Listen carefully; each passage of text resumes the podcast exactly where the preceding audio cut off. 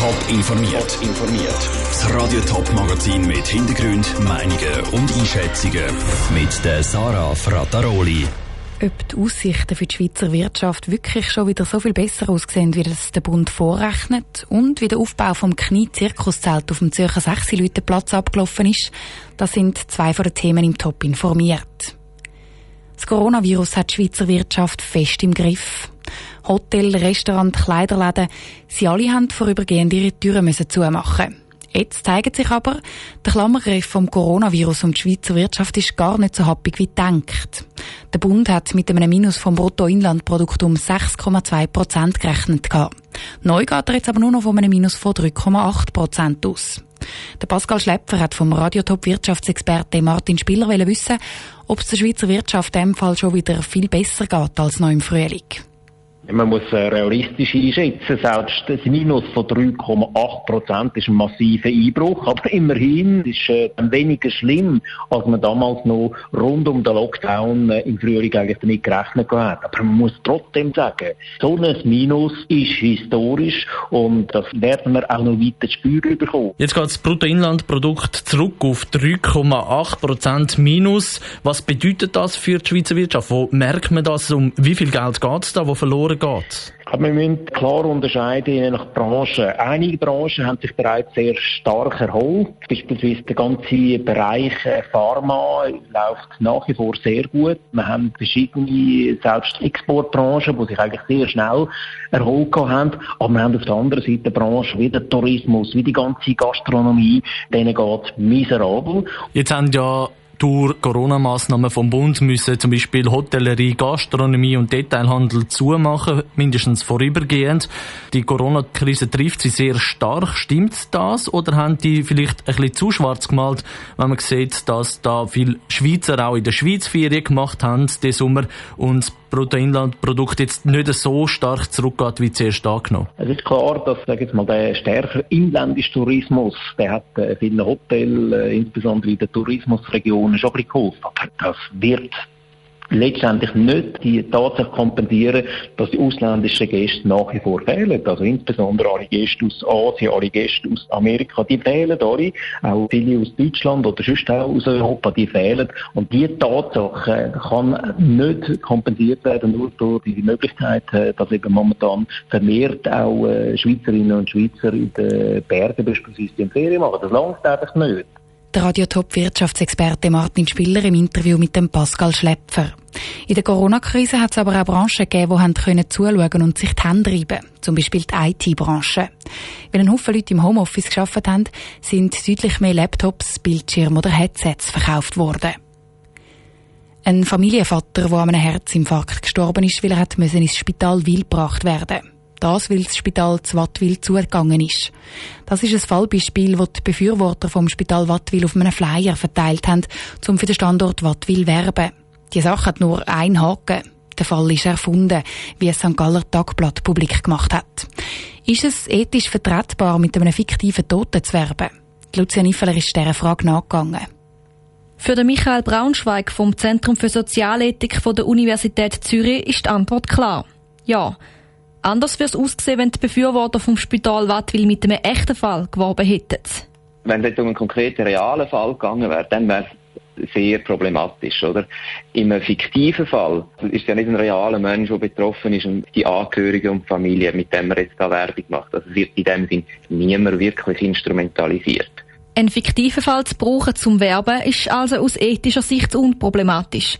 Stören tut Michael Braunschweig aber etwas anderes. In diesem Fall ist ja nicht deklariert worden, dass das ein fiktives Beispiel ist. Und deshalb würde ich sagen, das ist eigentlich nicht in Ordnung. Weil es ist eine Form von Irreführung. Das ist eigentlich nicht die Art und Weise, wie die politische Ausmachung in unserer Demokratie funktioniert. Für den Ethiker stellt sich darum auch die Frage, ob die Idee der Befürworter vom Spital Wattwil intelligent war. Weil die Bildsprache und die Message, die da in Anspruch genommen wird, oder? Die sagt ja, wir haben Notstand, Leute sterben. Und insofern unterstellt ja die Kampagne sozusagen der Gegenseite oder dem, gegen das sie sich wehren, dass die anderen parat sind, über Leichen zu gehen. Und das stimmt so nicht, weil der Fall könnte es auch dann nicht geben, wenn das Spital Wattwil zugeht. Herzinfarktpatienten kommen nämlich heute schon immer ins Spital St. Gallen, sagt die Gesundheitsdirektion. Der Beitrag von Lucia Niffeler. Dass die Befürworter vom Spital Wattwil zu so drastischen Mitteln greifen, wirft für Michael Braunschweig auch kein besonders gutes Licht auf die ganze Debattenkultur rund um Spitalschliessungen im Kanton St. Gallen.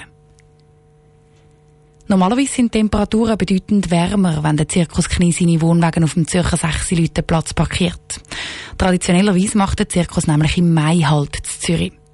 Weil das Coronavirus den Tourneeplan dieses Jahr aber ziemlich zu unter Obsi gebracht hat, kommt der Zirkus eben erst jetzt in die Stadt, Mitte Oktober.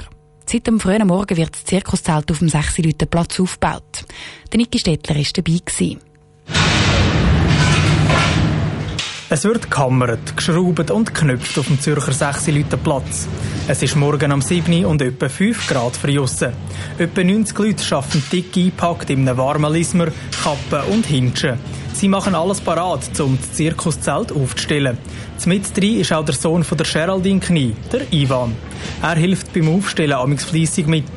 Sie haben das Zelt zwar dieses Jahr noch nicht manchmal aufgestellt, trotzdem jeder Handgriff sitzt. Wir haben schon 3 Städte hinter uns, also wir sind schon ein bisschen eingearbeitet, also die Routine ist wieder da, ja.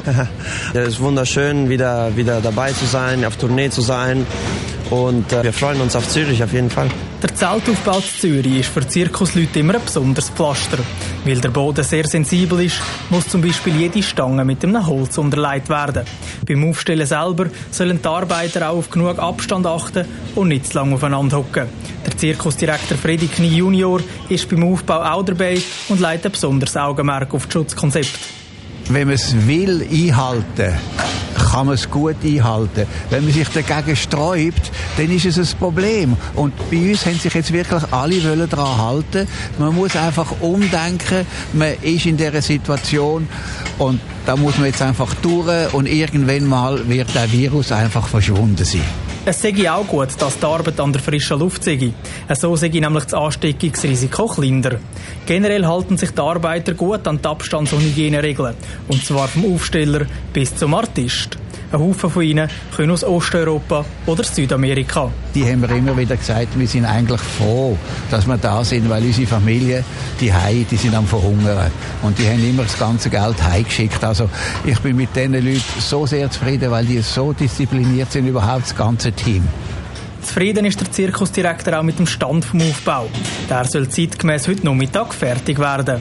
Und dann ist die Manege frei für die Artisten, die Löhne und natürlich am Knie seine Pferde.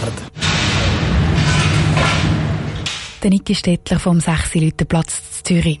In der Zirkusmanege gibt es zwar Nummern mit Rössern, der fahrende Zoo ist dieses Jahr aber wegen Corona nicht dabei, damit es keinen grossen Menschenauflauf gibt. Der Knie gastiert bis Ende Woche in Zürich. Dann geht es weiter auf Winterthur, St. Gallen, Wil und Rapperswil. Bilder vom Aufbau unter besonderen Umständen gibt es auf toponline.ch. Top informiert, auch als Podcast. Mehr Informationen gibt es auf toponline.ch.